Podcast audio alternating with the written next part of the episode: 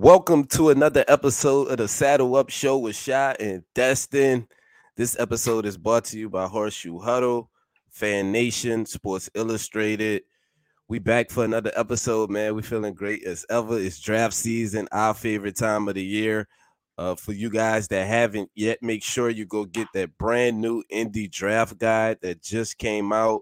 Uh, my man had a hand in working on that, and it's awesome, man. I mean, it's awesome over 200 draft profiles. Like it is, you can't ask for much more than that. You know, people talking directly about how certain players fit with the Indianapolis Colts and with other teams in, in the NFL.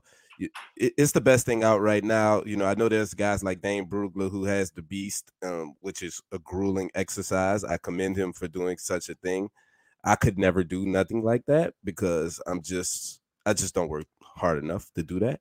But Destin me. And Destin, how are you doing? I'm doing good, man. I mean, super pumped for the indie draft guy being out. So everybody make sure to check that out. Um, bunch of great draft minds, um, not including myself, um, that put a lot of great work and time into that. Just a lot of different don't prospect so humble, breakdowns and a lot of different. Well, I don't want to say like a lot of draft minds, you know, including myself. Like that, like that, that seems crazy, but uh, but for real, just a lot of great draft analysis, and then you're not going to get many places that make it specific towards the team that you are a fan yeah. of. Um, so mm-hmm. it's really cool to kind of get to see prospect breakdowns, but then also how they fit with your favorite team. So make sure you guys are checking that out. Yeah, man. Uh, Colts fans and, and, and Colts community should be appreciative as a whole because not every team doesn't have this. You know, every team doesn't have people, draft analysts that come in and write specific players up and talk about how they fit with your specific team. You know, a lot of times you have to read generic draft guides and just kind of imagine how it will fit.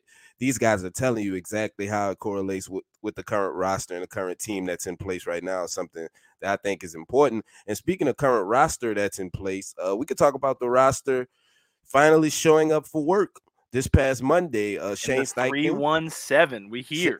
Shane Steichen got a chance to address the team for the first time, and today he addressed the media for the first time since the new season has begun. Um, what was your initial thoughts on uh, the 11 minute press conference? I know he was pretty brief with his answers, and he had a pretty much consistent theme throughout throughout it. Um, but I'm gonna see what you think first before I give my opinion. I mean, press conference Shane is is football, man, just strictly football. Um, so that's just always going to be like how I look at him. Um, he he just doesn't really mess around. He's not like the Mike McDaniel's in Miami, where you're going to get a guy who likes to make jokes and play around and, and these things. Like he he's pretty straightforward. Wants to talk ball. Um, I do want to talk about just like that first um, going towards the team, speaking to the team um, aspect of it as well that the Colts posted. I have no idea if this is going to translate to him being a great coach, so I don't want it to be heard like that. But I'm not saying this is a negative about Frank Reich, but the difference in like energy and difference in delivery from Frank Reich to Shane Steichen is a 180. Like these dudes are yeah. polar opposites in how they speak to a team, how they go at this process. Now that, that doesn't mm-hmm. mean it's the right his way is the right way. That doesn't mean Frank Reich's way is the right or wrong way. Um, just my opening analysis of it is the, these men could not be more different. Yeah, and before I touch on it, uh, I kind of want to catch the super chat from Sarah. Uh, she was kind enough to send that to us and it says, uh, Shaad and Destin, you both are amazing. I truly love your content, and Drake and Andrew as well. To me, we should go quarterback, cornerback, wide receiver, and offensive line, then edge. I like that order. Uh, Sarah, we truly appreciate the super chat. Uh, today, we're going to be talking about wide receivers in depth, and we're going to run off our list, our top tens. And if you guys want us to address a specific person, then you know, leave it in the chat. Of course, super chat people get first priority, but we're more than happy to break down any of these guys because we've done the work. And when we've done the work, you'd be happy to talk about these guys because if you're gonna sit in front and watch tape about him for hours, you know, you might as well get to talk about him to, to other people. So we'll be more than happy to do that. We're gonna touch on tight ends as well. We know the coach don't really need a tight end and not prioritizing the tight end position with the addition of Farrell Brown. Um, the coach pretty much set in that position group. But you know, we'll still touch on them and talk about different guys we like or, or maybe not like, whatever the case may be. And to the Shane Steichen thing that you said earlier, yeah, man.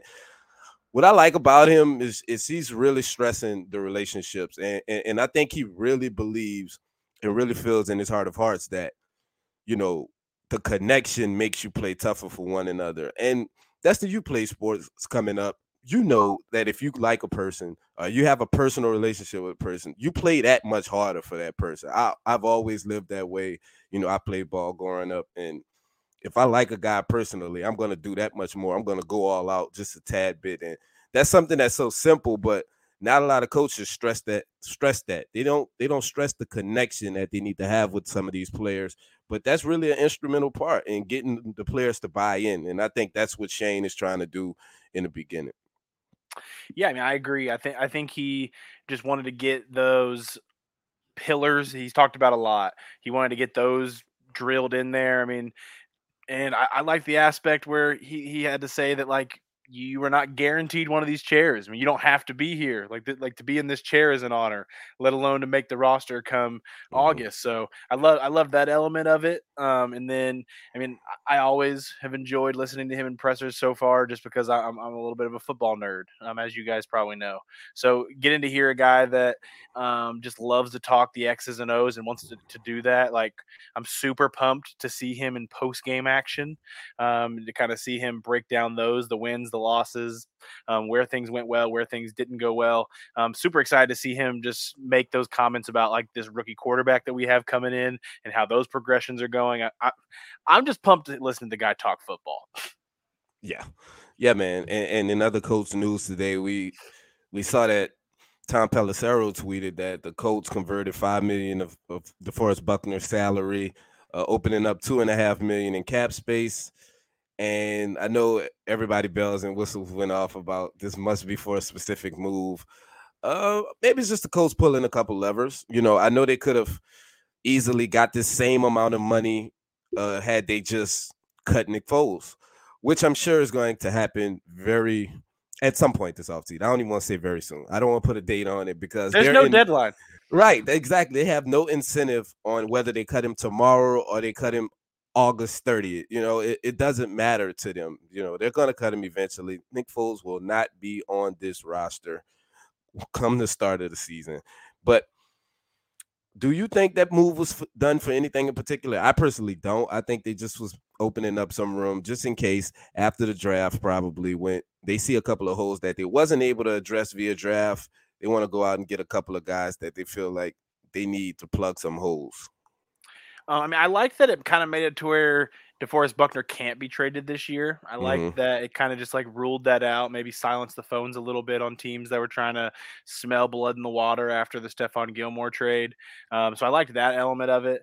I mean, the only two things that it really could go towards if they were in negotiations with a player, um, and we and Rashad reported last week on our show that um, there is an offer out to a player at a certain position. Um, so I don't know if that could be a part of it, a part of that negotiations, just to get some extra money real quick to where it doesn't like affect anything, or if you're going to reno- renegotiate a guy that's on the roster. Sometimes um, one of the priorities that happens with that is you go to in-house extensions.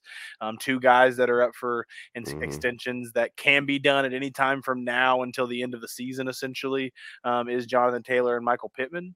Um, so those two are guys that they can watch out for and that they have expressed interest in wanting to extend. Um, and I guess we'll kind of see how it all plays out. I know uh, Quenton Nelson's extension this past year kind of went up like right up to that first game um, in the regular season. Yeah. Um, so right there.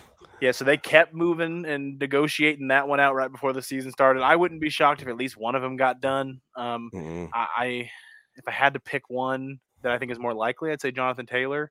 If yeah. I had to pick which one I would extend if I was in charge, I think I would go Michael Pittman though.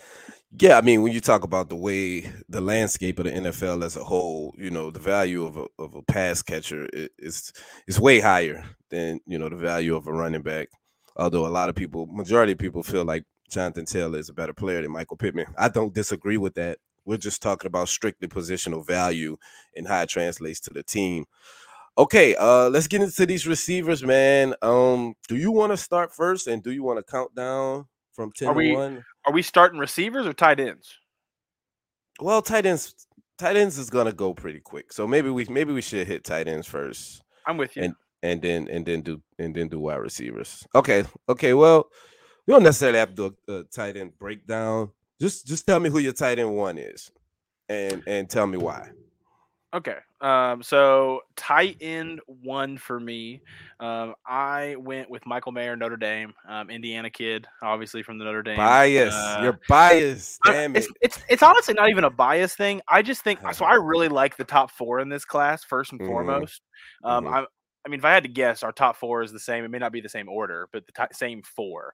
So I have Michael Mayer at one, Dalton Kincaid at two out of Utah, Darnell Washington from Georgia at three, Luke Musgrave at four. At four yeah. So I like all four of those guys a lot. Like I think mm-hmm. both, all four of those guys are going to hear their name within the first two rounds. Um, so we'll kind of see how those go. But Michael Mayer to me, when I look at all four of those guys that I like a lot altogether, the reason that I go him at one is I think he's the most all around guy um, of this class. I think all of them have pros, cons. I just think Michael Mayer offers the most overall um, compared to the others, where I think Dalton Kincaid's going to be the best option as a pass catcher. I think Darnell Washington's the best blocker, obviously. Mm-hmm. Um, so like that that's in the end of why I went Michael Mayer at one because I think all around that's what I give him. Yeah, man, I like Michael Mayer's game. Uh, true inline tight end. Uh, great, great in the run game. I know he's not Darnell Washington, but he's still a great blocker. Mm-hmm. Uh, imposes will on smaller defenders. Great hand placement when he's blocking. Soft hands. Surprisingly, very, very soft hands, and is an asset in the passing game. Has YAC ability too, a little bit. You know, I was shocked when I watched this tape. You know how much little wiggle he has as a bigger guy and and with a blocking focus. You know, most of the time when you have a guy that's really blocking centric, he typically don't give you much in the passing game. You know, we, we saw he's not a Jack Doyle. You know, Jack Doyle was the safety net, just was a great blocker, but was always there for five yards. If it was third and five, he was going to get you five. Uh, Michael Mayer, I think, has a bit more uh more to his game than that. You know, I I seen him catch make catches in traffic. I was impressed with that. He high points the ball in some plays. So Michael Mayer's my tight end too, but I'm not mad at anybody that has him as tight end one. So talk to me about your tight end two. Um, who is my tight end one? Dalton Kincaid. Yeah, so I have Dalton Kincaid at number two. I think Dalton Kincaid is the most natural pass catcher of these top tight ends in this class. I think the only element that really drops him to two, um, a little bit smaller in size than these top four, um, which I mean that that's a brand of tight end that some teams are going to want more anyway. Um, I just the size element is an element where you're.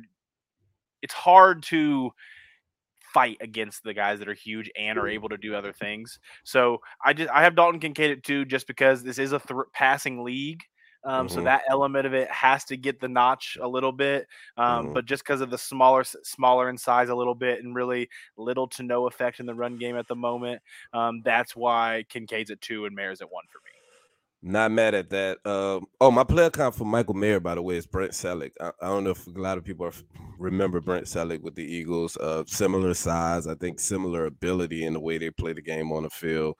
It, if I tell people my my player count for Dalton Kincaid, I'm gonna make people very, very angry at me. But, but let me just go over why I like Dalton Kincaid. And shout out to Sarah who sent us a super chat again saying, "Don't sleep on Sam LaPorta from Iowa. He is my tight end five. I have him at six. Okay, I was about to say I'm probably a little higher on him than most people, but I watched the tape and I, I fell in love with LaPorta. Like I really fell in love with his game. Uh, I mention them later though. Soon as soon as we wrap up these four. Um, Dalton Kincaid. Um, I think he's a solid athlete, long strider, a little subtleness to his game. Um, he really sets defenders up in his routes well, almost receiver like. You know the way he creates space at the top of his routes. I think he's good going up against zone coverage. Seemed like he always found the soft spot in the zone. Pretty sure handed. Uh, he got enough juice to be a YAC monster. And my favorite part about him is his ability to high point the football. Like the type of catches that he makes, acrobatic catches. Uh, he lines up in the slot, or sometimes you can isolate him like a traditional X receiver, and he's fine in that role. I think he gives you enough juice out there to where he can substitute for a wide receiver. He he's a monster in the passing game, man. My my player comp for Dalton Kincaid is actually it's Travis Kelce. Oh, so just say it. we, we, we knew where this was going. It's Travis Kelce, man. I, I really that is his absolute ceiling, of course, when I'm when I'm speaking about that. But does he and, have Travis Kelce swag? Absolutely not. Not we're See, not. So, so absolutely. So, so we're saying so we're saying Travis Kelce minus swag. Yes, that's yes. a different player. Just saying, it's a different player. And and in Travis Kelce's defense, what I like about Travis Kelce when he came out, he was pretty Dalton Kincaid similar as far as the blocking aspect of his game. Dalton Kincaid's not much of a blocker at all. I mean, he'll get in the way, he makes effort. Travis Kelce was the same way. Like he was really a liability as far as his blocking went. But he he has gotten a lot better throughout his career in that asset, and you can see him making strides in that direction to become a better blocker.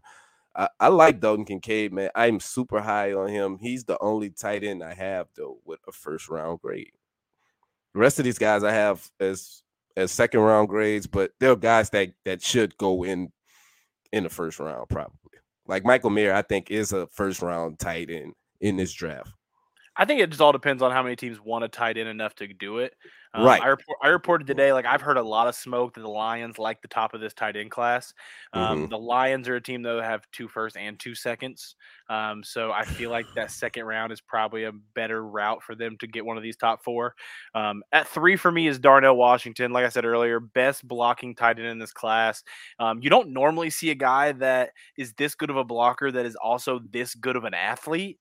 Um, yeah. But Darnell Washington's a little mm-hmm. bit freaky um, in how he moves. I think he may may be uh, he may have a little bit more of a growing curve in the pass game early. Um, mm-hmm. He may need to get polished a little bit and coached up. But if you trust the coaches you have in place to be able to unlock this guy, like there's probably the element that he has the highest ceiling of this entire tight end class.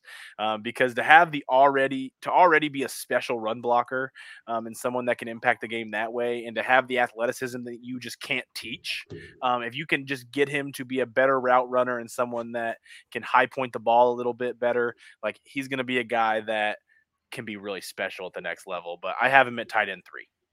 I have him at tight end three as well. Athletic freak, great blocker, basically a six offensive lineman on the field. Um, he's great at base blocking, like one on one base blocking, and he's great as a chipper. Uh, he can pull out in space, you know, and, and, get out in front of ball carrier and, and block well. I think he's barely scratching the surface as a pass catcher, honestly. His catch radius is huge, and, and we all know he high points the football well. I mean, you can just turn on the, the highlight tape and, and you can watch that. I think the way Georgia used him did him no favors, though. You know, uh, I think he's still raw, raw, real raw as a route well, runner. Being tight end two there also is not going to be able to highlight him enough because tight end one is unreal. Boy, what? My God, Brock Bowers is un. He, he's let, let, tight end one for the 2024 class. Oh my God, um, is, I receive a one for the 2024 class is. we're gonna have fun next this time next year. We, we're, we're gonna have a lot of fun. Um, but yeah, man, I, like I said, I think he's a bit stiff when running his routes. It looks a bit robotic coming out of his breaks. That's all things that, that he has to work on to get a little more fluid, become a little more fluid in his route running. But Darnell Washington is he's that, you know, that that bold that mold of clay that these people love to get their hands on. And, and I think you can turn them into something special if you actually put the time and put the work in. Talk to me about tight end four. Uh, well, my, my player comp for Darnell Washington was Jelani Woods, by the way. But um, talk to me about tight end four, Luke Musgrave, a guy we saw up close at the Senior Bowl. Yeah, so Luke Luke Musgraves to me is a little bit Michael Mayer light. Um, mm-hmm. He's also a guy who's a little bit balanced all around. Um, mm-hmm. Has a solid addition to the pass game. Has a solid addition in the run game. Um, he even talked to us at the Senior Bowl a little bit, and I may be able to find the clip where I asked him the question. He talked about it to be able to put it out, but he covered the fact that when he went into college, he didn't care about the run blocking side of being a tight end. Like it just wasn't an aspect of it that he cared about. Um, his mm-hmm. coaches kind of ran that through his head of what's going to make you different at the next level is when you come into the league already with that ability.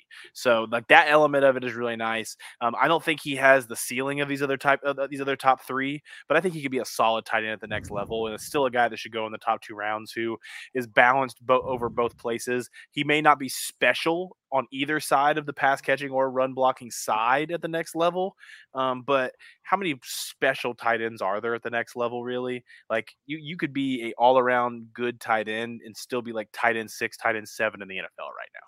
Yeah, absolutely. I, I agree with that. I think he got great size at the position. He's a good athlete. You know, you remember when they was telling us like he was gonna test real like freakishly? We was expecting him to blow the roof off at the combine. I mean, he didn't do that, you know, but it was te- there was some wild predictions on how he was going to test, and it just never came to be.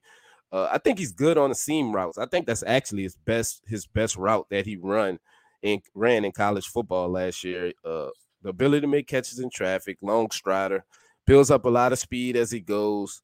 Um, pretty fluid, good at changing pace on the route he's he's he looks skinny though to me. Like I, I know he's I know he's pretty heavy guy, but he looks looks a bit slender. That, that's what I'm wondering if his blocking ability that has been better the last two years of college. Yeah. Mm-hmm. If it's gonna hold up at the NFL level, like if it's gonna be yeah. similar, if he's gonna yeah. result regress a little bit going against bigger guys and those linebackers and these safeties that are going to be assigned to him in block coverage. Um, mm-hmm. I am curious of, of how he's going to hold. Yeah, me me too. Uh, my player comp for him was Austin Hooper. Uh, he reminds me a lot of Austin Hooper, and, and, and, he had similar draft profiles. You know, when when Hooper came out a few years back. Is there anybody else that you want to mention? We'll talk about one more guy each if you want. Uh, I'll I could talk about Sam LaPorta because yeah, I say I'll let you do Sam LaPorta. And I know Sarah put it in here earlier, so we want to make sure to talk about him. I have Sam LaPorta as my tight end six. Um, the guy who's your tight end five? Tucker Kraft out of South Dakota State. I, uh, I have him as my tight end six. Wow, that's I, crazy. Say, so the guy I'm actually going to talk about though is Zach out of Old Dominion. He, he's mm. my tight end seven. Um, mm. And um, if you're looking on YouTube, that was the person that was in our uh, little um, header uh, thumbnail. Dang, I'm new here. Um, th- our thumbnail. But I mean, Zach yes. Kuntz is an athletic freak. I mean, Jelani Woods goes out last year, becomes the most the most athletic tight end in the in the combine era. Um, only lasted a season. Um, we and we have Zach Kuntz out of Old Dominion come out and do it as well. And I think he is very raw. Um, and an element of why I have him at tight end seven that's going to be higher than a lot of people. But the mm-hmm. fact of it is, at the tight end position, maybe I don't know if I want to say more than any other position, but it is one of the top positions in the NFL where if you are a below average athlete, you struggle. Yeah. That you just do. Yeah. So the fact that he has that special athletic ability to kind of open up of options for him at the next level. Um, we saw it with Jelani Woods last year, a little bit slow start, mm-hmm. um, and can find ways to make plays at times, but may not have the rookie of the year capabilities at the tight end position by any means. But he's a guy who has a super high ceiling because of his size, because of his athleticism, and just his willingness to do whatever role. Um, he's not a special run blocker yet by any means, oh, but has has has times on tape where he just takes guys out of plays because that's what the coach told him to do. Um, so if you, you give this guy a task, he's a guy who gives 110 percent in everything he does, um, and that that that mentality and that athleticism, I just have a hard time thinking this kid doesn't work out. Yeah, and I think we should have gave this disclaimer before we even started talking about these tight ends. Tight ends is one of the hardest positions to transfer to in the NFL. Like it especially takes, year one. Yes, it takes a couple of years before you finally get your feet under you because there's a lot that you have to do. It's a lot on your plate, and it typically takes time. So, you know, when we talk about these guys, sometimes we're projecting a couple years down the road. We're not projecting what we're going to see as a rookie next year. I, you know, some of these guys, especially a guy like Kuntz, you know, I think he has staying power. I think he can find a role in the NFL and, and make and carve out a long career for himself. But I just don't think it's going to happen for a couple of years, you know, because he's so raw. Uh, Sam LaPorta is the last guy I'll touch on. Um, some of his strengths, like I said, I fell in love with his tape. I wasn't familiar with him. I didn't watch personally watch a lot of Iowa football, but turns out they have a lot of good players at Iowa, and I end up watching a lot more Iowa than I thought I would when I was evaluating different positions. Uh, but he's versatile with the way they used him. I mean, he was like their everything as far as their passing game. They used him in line. They split him out in the slot. He was also out wide and isolated on one side of the formation. I think he's a really good athlete, and he's a YAC monster. I'm talking about get the ball in his hands. They ran screens, little flares, uh, quick slants, anything to just get the ball in this guy's hands. And he made plays repeatedly. So uh, I love that. He's definitely a move tight end at the next level. Uh, he got good footwork. He beat man coverage off the line of scrimmage a, a ton. And I mean, as a blocker, there, there there's some concern. You know, he's not really a good base blocker. You don't want to isolate him having blocking the defensive end or anything like that. And he has some drop concerns. But my uh my player comp for him was was Kylen Granson actually. That's that's the kind of guy he reminds me of. Gets the immediate separation uh, from guys off the line of scrimmage, and I think he'll be a mismatch if most tight ends, I mean most linebackers that's trying to guard him at the line of scrimmage. I think he'll find ways to create separation, and when he's going against zone coverage, finds little soft spots in those zones to sit down and make catches. Yeah, I mean, I, again that like that smaller body type is always going to be something that like if two guys are close to me like mm-hmm. I'm going to go the guy that has just a little bit more size. Uh, yeah. that, that, that's really the only reason I think LaPorta goes to six. He's coming from a system that really knows how to develop tight ends there in Iowa. Um, I'm sure Sarah will like that we mentioned mentioned that. Um, but I, I, don't know if tight end's a place that we're going to have to uh, look at here for the Colts. Um, but it's a, definitely a position that I think is a lot of fun in this year's class. And if you do mm-hmm. need a tight end across the NFL, it's one where I think you can get some solid guys on day two, early day three. Yeah, and I know you you spoke about size when you were talking about these tight ends. So let's let's uh, talk about the complete opposite at the wide receiver position because there are a bunch of tiny men in this NFL draft at the wide receiver position. This is probably the smallest wide receiver class I've ever seen. Yeah, in... some of these some of these corners should have played receiver. That's what I'm that's what I'm learning. Yeah, you are absolutely right. And, and they probably could have made a bag off of it too. They would it would have been definitely X receivers in this draft. But let's get to it. Um okay. I know we want to you want to give your top 10? Give me your top 10. So you want me to do my entire ten, and then and then are we gonna go like how do you want to do it? Uh, you want to break it into half? I'll go ten to five. Yeah, yeah. You do go, your ten, 10 to five. Go ten to five. Yeah. All right. Go ten to five. We'll so right at ten, I have Xavier Hutchinson out of Iowa State. Ugh. Oh, I apologize. Um, Xavier Hutchinson's eleven. Um, I just had to, I just wanted to say his name.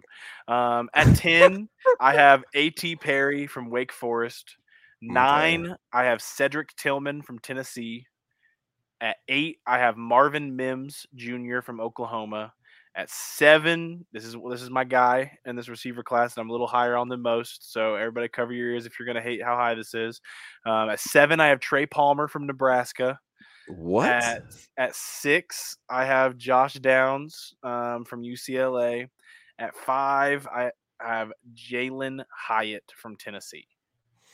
I'm not mad at that. Uh, the only reason I'm not mad at that because I have one of those guys in my top 10 too. But I put mine at 10. That's that's what I did. I put mine at 10. You know, I didn't put him way at 7. Hey, I I think he's that good, man. We'll we'll, we'll talk about it here soon. I, I like Trey Palmer. I like I like his I, game. I don't, I don't, think he's 7, but I, I, like his game for sure. I know um, he's 7. number 10 number 10 is Jayden Reed wide receiver from Michigan State. I'm sure Destin knew that was coming. Probably predicted that one. Number nine is Cedric Tillman. Number eight is Jalin Hyatt. Number seven, this one's gonna rub people the wrong way, man. But I'm ready to do it. I am ready to do it. Tyler Scott is number seven for me. Number six is Josh Downs. And number five is who is this? Oh, number five is Marvin Mims Jr. So we had so we had four of the same players, two in the same spot. We both had Cedric Tillman out of Tennessee at nine. We both had Josh Downs at six. Okay, so so who you want to talk about? Who who you want to start with? Uh, um, no what? I mean, I'll I'll I'll let you start with with At. Tell me about A.T. Perry. I didn't. I never watched him yeah. yet. He's so, so, so A.T. Perry is a lot of fun, man. I mean, six four. Um, depending on what okay. site you look at, six five. Um, okay. So big body guy, um, four four ish speed guy that can move really well. Like the big thing with him is his route tree just isn't really developed yet. So there's this sense with oh, him. Uh, Cedric Tillman as well. so, Tillman. so there's this big sense with A.T. Perry of what he can be. Um, so you're drafting a guy of what he could be, not what he is now. Because um, mm-hmm. right now he's a guy that's fast and big. So um, like he can do the jump ball area for you down the sideline and get a little separation that way. Um, until he has a developed route tree, he's probably not going to create separation in many other areas. Yeah. Um, so you're going to have to make up that somewhere else. But I like ATP's A.T. Perry's game, um, and in a class full of small, fast guys, he's a big, fast guy, um, and I like his upside. Yeah, and, and one thing I can see, you can see by his size, you know there's not a lot of those big traditional X guys in this draft class. So if you happen to find one, you know, you kind of got to pull the trigger on those guys a little earlier. If you're one of those teams that's looking for somebody to fill that role, you got to pull the trigger on them a little earlier than you probably would like to. But a guy like A.T. Perry, uh, Cedric Tillman, you know, those guys, it's not a lot of them. Uh, Quinn Johnston, I, I guess, even though he doesn't even play like his size to me. We'll, uh, we'll, well, we'll say TCU later. had him listed at six five, and he measured in at under six two, at the scouting yeah. combine. So yeah. TCU has some explanations to be making. Uh, TCU is still still a bit dizzy from that national championship game, so forget so forgive them. Um, okay, uh, I'll talk a little bit about about Jayden Reed. Um, Jayden Reed, the guy who's not on Destin's list, is he in your top fifteen at least? Top 16, 17, something. Give me something, Destin. Jayden Reed is in my top 17. Oh God, because he is seventeen. I figured he was seventeen for you. He's, he's just so like I had I had him in a mock draft recently. I I like his fit in Indianapolis. Like mm-hmm. I like I do like it if Chris Ballard gets out of his own way and kind of changes the draft strategy with the new offense. Even, um, yeah. it's just he's he's really small. Um, the the bust ability with these small guys coming into the league, like it happens a lot, even when they're small, quick. Like yeah. there's just a very high bust ability. I think he has a lot of potential, man. Like I think he, I like his traits. I like his movement in and out of his routes. He was making dudes look silly at the Senior Bowl. Well, I'm glad you did it for me. You know, I barely have to discuss it now. You know, he would be he would be a guy. Honestly, he would be in most people's top tens if he ran a tad bit faster and, and he tested a bit better at the at the combine because I think with his skill set, if he was an elite athlete, uh, as far as his ball skills and his route running ability, and the way he gets separation throughout his routes, I think all that's really good. But I think for it to work at the next level, he needs to be an elite athlete because of his size. And I just don't think he's that. But I just like him as a player so much. You know, I have to put him at 10 at least because the the show that he put on at the Senior Bowl, you know, as a wide receiver, and he has return ability. Uh, he, he's ran a bunch of punts back at Michigan State as well. But the hands, the ball tracking ability is is something that I just love about his game, and he showed up in the big games, you know, against Ohio State and the other teams that he played. He put up really good numbers, so I, I was impressed with him. Uh, talk to me about talk to me about Jalin Hyatt. So I mean, I mean, Jalin Hyatt out of Tennessee was one of those guys where every time you saw this man, he was open. Like it, it was a mm-hmm. sense of like mm-hmm. what's going on. Like there was a game where we watched him score four touchdowns this past year, yeah, and every single one of them, there was not a defender within five yards of the guy against like, a pretty good team, right? Yeah, I mean, like, dude, dude was that I just had that ability where he just creates separation um, mm-hmm. in an mm-hmm. offense that really limits what their weapons can do. Because I mean, we, have talked about this with the Hendon Hooker stuff. If you heard me over the last week or so, like Tennessee uses the vertical style offense where they use the boundaries almost strictly. Um, so Jalin Hyatt yeah. almost always was lining up almost out of bounds. like they like to yeah. line their receivers up on the sideline. Um, mm-hmm. So the fact that we got to see Jalin Hyatt do some of the stuff he can do against with that handicap on his back, like I yeah. think he's going to be an even better pro. Yeah, he's a guy, uh, you know, sm- smaller size. Well, I guess he's average compared to the rest of these guys in his class. I, I believe he came in right at six feet. So, you know, he's a guy that takes the top off off of defenses, and, and that's a skill set that's valued in the NFL. You know, my player comp for him was uh, DeSean Jackson actually, and I see so many similarities to the way they both win in his game. You know, he's an elite athlete. The vertical jump is there. The, the broad jump was was really good. So I, I like that ability. What scares me is the amount of space he was with in college. He won't have that to work with in the NFL. So he's gonna have to get better at making people miss in the phone boot and creating separation that way. But as far as the deep threat, I think he can come in and have a role in the offense immediately as that. Like he can come in. That's his floor when he goes when he gets drafted to the NFL to come in and be probably a wide receiver three somewhere or wide receiver four, and you just have him taking the top off of defenses while your main guys, your stars, work the underneath routes in the intermediate areas. And I think he you can find success in that role and last a long time in the NFL doing that. Yeah, I mean, I, and then the last guy I want to mention from my five to ten was Trey Palmer, because um, I know I'm higher on him than most. I was I wasn't going to ask you about Trey Palmer, by the way. I hope you yeah, know that. Yeah, you were just going to make me not get to talk about my guy here, but um, th- I think the thing with Trey Palmer is the versatility in a class full of Z, um, which was slot receivers. He's a guy who can be a Z and a Y. Um, like he offers the versatility to kind of move things around a little bit. He has the speed that you want to take off the top, take the top off the defense. I think he has the ability to be better in the run after catch world than he even looked at looked like in college. Um, I think he's a guy who can just turn a single into a home run and that that's the big things with a guy like him that I think first of all I would love him in Indianapolis like he's that, that's where we're getting we get to kind of start about oh, that, that's what that's what you're like, hitting at I, I, I, I, like his fit here in Steichen's offense um, but I also just think he's a guy with the type of versatility he has in a class that just doesn't have that much compared to especially to years past like I just think there's way more possibilities with a guy like Trey Palmer um, than some of these other guys in this class who I also like quite a bit um, but like you like you mentioned Tyler Scott, I have him a little bit lower than my top ten. He's at twelve for mm. me. Um, I like Tyler Scott. I just think Trey Palmer offers more versatility long term. Um, but I think Tyler Scott probably gets drafted higher than Trey Palmer, even though I have Trey Palmer rated higher. If that makes sense.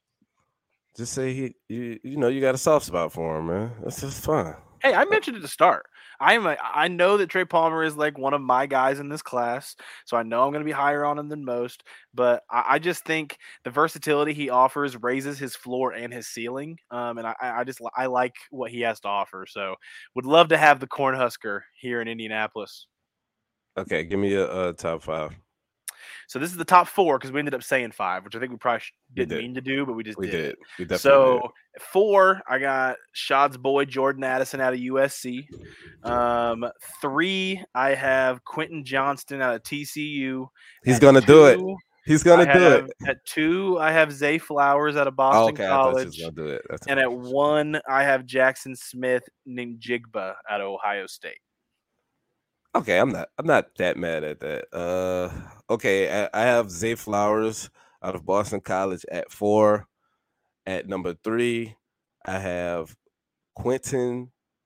I'm I'm joking. Quinn Johnston's my number two. I have Jordan Addison at number three. I have Quinn Johnston at number two, and I have Jackson Smith-Njigba as my number one. So and let me tell you, let me start. Let me start. Let me yeah, start this ahead. way because it was hard for me to go against what I like. I'm a Quentin Johnston as far as his physical profile. I love those type of wide receivers. But let me tell you something. He doesn't play like those type of wide receivers. Quentin Johnston surprisingly was when I watched him, he was a YAC guy, guy that created in short area short area situations. He wasn't really like a guy that high pointed the football really well. He was a deep threat. I think his ball tracking skills is phenomenal. Uh, the way he tracks down deep balls, but he doesn't use his size in a dominant way like most guys with that frame would. I don't know if that's if that's coming at the next level, but I I just I was disappointed a bit with, when I watched him. You know, I, I thought he was the way people spoke about him, clear cut number one receiver in his class because that's what it was built to be throughout the college football season. Well, that's what you know- happens when your school lies to everyone saying you're three inches taller than you are. Yeah, he, he's definitely not six five. He's nowhere near six five. Actually, he's really he's six two, and He, came in just below six two.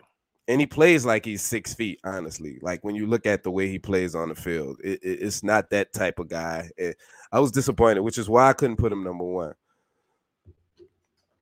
Yeah, I mean, for me, he he ends up dropping to three. First of all, the, the three inch drop when this happens at the combine, like that was drastic for Yeah, me. So when Quentin Johnston's being he's being portrayed as the X receiver in a draft No with no X receivers. Like like that was his selling point. So six five, nice speed in and out of his cuts. Go to the combine, you measure in at just below six two, and like that just takes a little bit of the niche off of it. Um, he ends up Mhm. falling to three for me just because I think the upside of the top two. Well, first of all, like Jackson Smith. Ninjigba is the only one who has a definite first round grade for me in this receiver class. Um, Yeah. I, like I think he's the only lock to go in the first round. Um, um, the rest of this class, like there are guys that have there's like three to four guys that have the potential to go in the top 20 they have the potential to Mhm. fall to the middle of the second like like there is a weird middle ground for both of these guys um, but i think zay flowers and Jackson Smith-Njigba they offer more home run ability they offer more ability to fit the majority of offenses where I think Quentin Johnston only really fits in the X role. Um, whereas I think the other two offer a little bit more special upside. And that's why they kind of got the bump for me. Um, and I see the chat is asking a big question about a receiver neither of us had in our top 10. Um, and that being Jonathan Mingo. We had two people here asking. Mhm. So wh- I know where I have Jonathan Mingo. Do you, do you have him ranked currently? I don't have him ranked. I didn't watch Jonathan Mingo, A.T. Perry, uh, and it was a it was one more guy that's top that's in the top 20 that I haven't watched yet. Those are my last three on my list that I have to watch. So, I like Jonathan him- Mingo. I don't have him ranked yet. So I I like see a lot of Mingo good things about him though. I like Jonathan Mingo quite a bit. I have him at 15. Um, I think Okay. part of the reason is I think he is a big slot. Um, Mhm. And I think that's a role that some teams like a lot. Um, I just think it's a very specific role that some of these other guys just offer me more above him that I have. I mean, so like I know Jonathan Mingo and Tyler Scott are big people right now that Colts fans are in love with. Yeah. Um, and I like both of them. I got to talk with Jonathan Mingo at the Senior Bowl. He's a guy who is really hungry for the next level, and he's grown a ton through this process.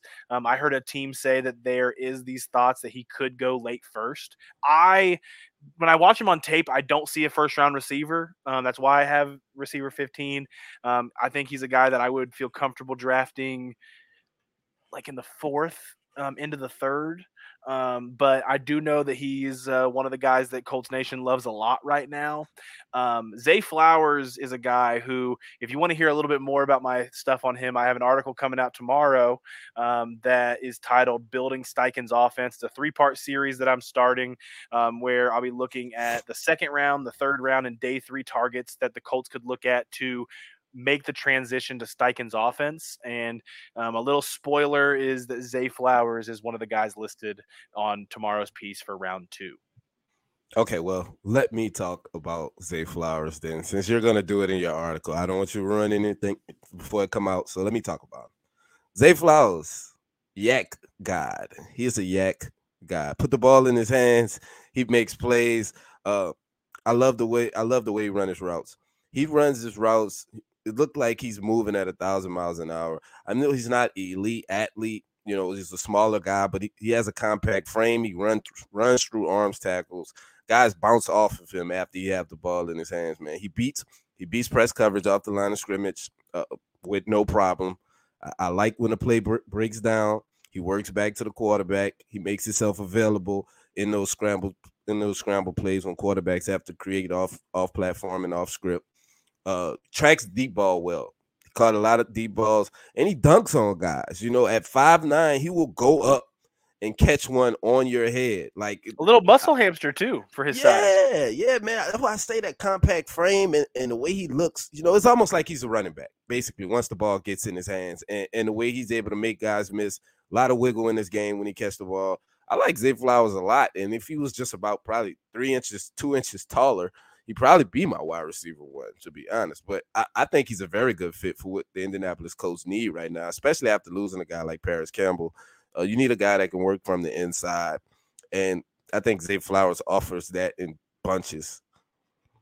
Yeah, I mean, I, I agree. Um, so we are down to talk receivers for just about the next 10 minutes. Um, so, any mm-hmm. guys you guys want to put in the comment section, um, feel free. If there's a guy we haven't talked about yet, um, I like this receiver class quite a bit. Um, a lot of specific types, um, a lot of Z, um, a lot of Ys, not a lot of X's. and what just happens to be for the Colts is that's what we need. We, we need that Y yeah. that has the ability to take the the top off the defense in this new offense. Say his name. Say his name, Destin. I'm putting you on the spot. This is Andrei. Um, okay, Andrei... we got we got that part. Iosivas? I don't even Iosivas? Iosivas? That's what Iosivas. That's what we're going with. That sounded good. Iosivas. I, I, but I mean, Andrei's another guy that so like look at the A.T. Perry build that I kind of said earlier. Mm-hmm. Um, he's a little bit of that in the light. Like again, big bodied guy moves really well for his size. Track um, guy, right? Former yeah, track guy. Exactly. Like track mm-hmm. speed. Like mm-hmm. the, the track speed is something that NFL GMs, NFL scouts like. Track speed is one of the things that translates to the pro level more than yeah. just about any trait you're going to get. Like you can teach things all you want. You're not going to teach a guy to have track speed. Like you're just not. Um, this this guy is a big bodied guy. Is going to be able to play the X. He probably is going to have the ability to play the Z as well if mm-hmm. they can get his route tree a little bit more defined, a little bit more polished. So I think when you look at him, it's all about do you trust your staff that's in place to develop him? Um, but he's not going to be a guy that plays right away. Um, and that that's the big thing when it comes to him. But Patrick Rye here with what would you think about Bryce Ford Wheaton? Think they could go for him like they did with Strachan and double dip? Sky high RAS at the combine. So Bryce Ford was one of the guys I had in my most recent um, um, mock draft I did for the Colts. And uh, a lot of the reasons you just said. Um, I think he is a big bodied receiver that may fit Steichen's level of offense once they can get his traits to translate to his route tree than what Michael Strachan is right now. Um, and with the new coaching staff coming in, those kind of guys aren't safe on the roster anymore. I, will keep saying that. So, it, being able to draft a higher upside guy on day three is something I could see them doing and trying mm-hmm. to attack that way. way. Um, but Bryce Ford Wheaton is a fun prospect. He's a guy that's going to go in the sixth, seventh round. Probably he may go undrafted, but I think the upside with his size and speed will get someone to bite on him in the sixth or seventh round. But high upside guy, just really, really raw when it comes to how his route tree is polished and how he doesn't really offer much separation outside of just pure speed one on one right now. Yeah, I think his skill set would be kind of redundant, you know, with with the Indianapolis Colts per se. Uh, the production just wasn't there, you know, like it, it just wasn't there for him.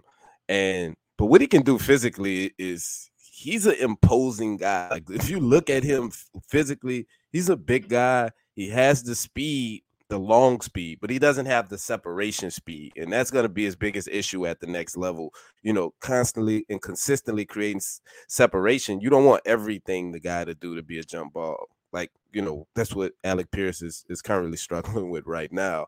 But you want to be a guy that can create some separation, even when you're at that size. And, I think if we haven't seen Strachan get the playing time yet and, work his way to the field, I just find it hard for Bryce Ford Wheaton to come in here and jump him, you know, because I think physically they offer pretty much the same thing. I saw this one and I had to go to it. Uh-oh. Rakim Jarrett. I love Man Rakim. Jarrett. He Man did not he did not make my top 10, but he's a guy I've been talking up for months. Um, I think he's a guy who, if the Colts go elsewhere in rounds two, three, four. I mean, I think Rakim Jarrett could hear his name in the fourth round, may, most likely in the fifth, but he could hear his name in the fourth. I think Rakim Jarrett's a day three prospect that if the Colts, for whatever reason, go corner, interior line, and kind of leave those openings there, Rakim Jarrett's a guy who I think you get on day three, has the upside and floor ability to play day one, has a ton of run after catch ability at the next level, and again, just has the ability to turn signal, sing, singles into home runs. And that's an element that I think this offense has missed a lot at the receiver room. So if you can get a guy like Rakim Jarrett on day three because you swing and miss or you just aren't able to get a swing on a receiver on those first three rounds. I love his fit here. Um, I just think Rakim Jarrett was lowered on my list in the top 10 just because I think that upside ability that some of these other guys had above him, as well as just I think Rakim Jarrett may fit our offense specifically and other vertical type offenses more than he will the majority of NFL offenses, if that makes sense. Yeah, Matthew Timmons says think we take a receiver at 35 if there's a Zay Flowers or a top three guy there at that pick. I think absolutely no way with the current state of this these cornerbacks in this DB, DB room. I think it's no way you could take a receiver. I, I know the coach may do it. I'd be shocked if Chris Ballard actually did it.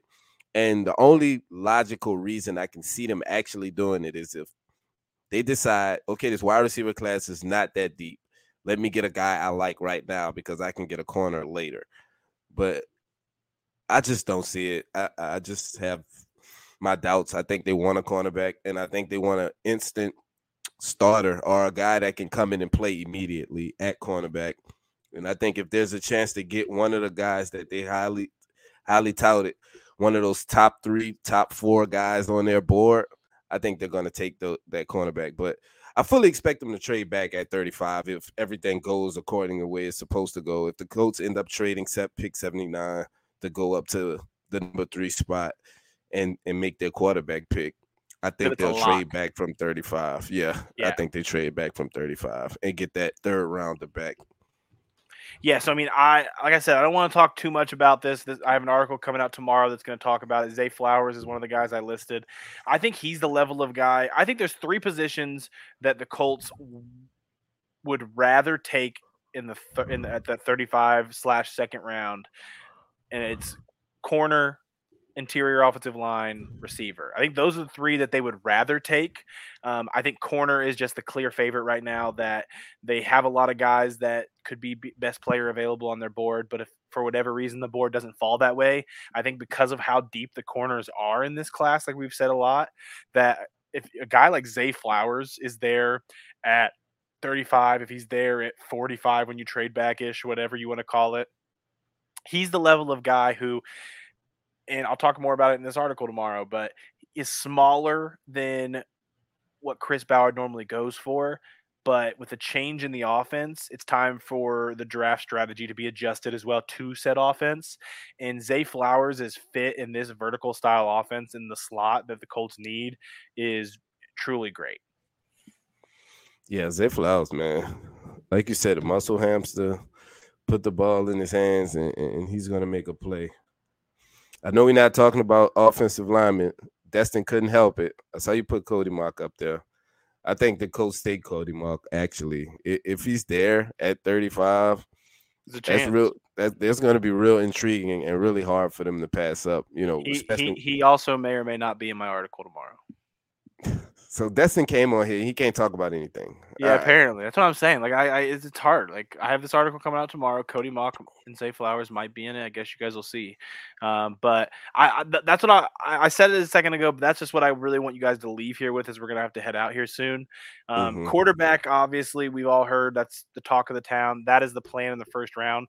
I think the three positions that you guys should keep your eyes on, looking at prospects on, just kind of get who you like at these spots receiver, corner, interior O line, with corner being the emphasis. I think those three are the positions to keep your eye on at 35 slash the second round if they trade back that they could look at if the board falls the way they want to. Those those are the spots that they look at right now that they know they want to add at. Um, so it'll just be depending on how the first round goes. Yeah, and if you heard uh, any names that you're intrigued by, don't forget to pick up the draft guide and go in there. Oh, I did want to hit this question really quick, uh, because he asked it earlier. The real Mr. Coach, are there any receivers from Florida to pair Richardson with? No. Thank you Well, for asking. Do, do we appreciate- call Justin Shorter a receiver or a tight end at the next level? Uh, he's. I have him as a tight end, but I mean, Okay. I guess if you want to, I have him as a special teamer and not either, to be honest. yeah, I mean, yeah, I mean, um, you're not drafting. Just not the only the only Richardson. receiving option that's going to get drafted out of Florida this year is pr- Justin Shorter has the best chance. He's going to be a day three guy. He's either a receiver or a tight end. It depends on how you look at it, but he's more of a special teamer, especially day one. Destin, would he be a wide receiver if he was shorter? Okay. And on that note, Boom, guys, boom. Um, really appreciate all the support. Make sure you guys hit the like button. Make sure you guys hit the subscribe button. We'll be back at it again next Wednesday. Um, and the drafts are right around the corner, people. We are 15 days away from April 27th, two weeks from tomorrow, from the NFL draft being here. And we don't have to argue about who the quarterback is anymore because we'll know. See you guys next week. Thank y'all for tapping in. Peace.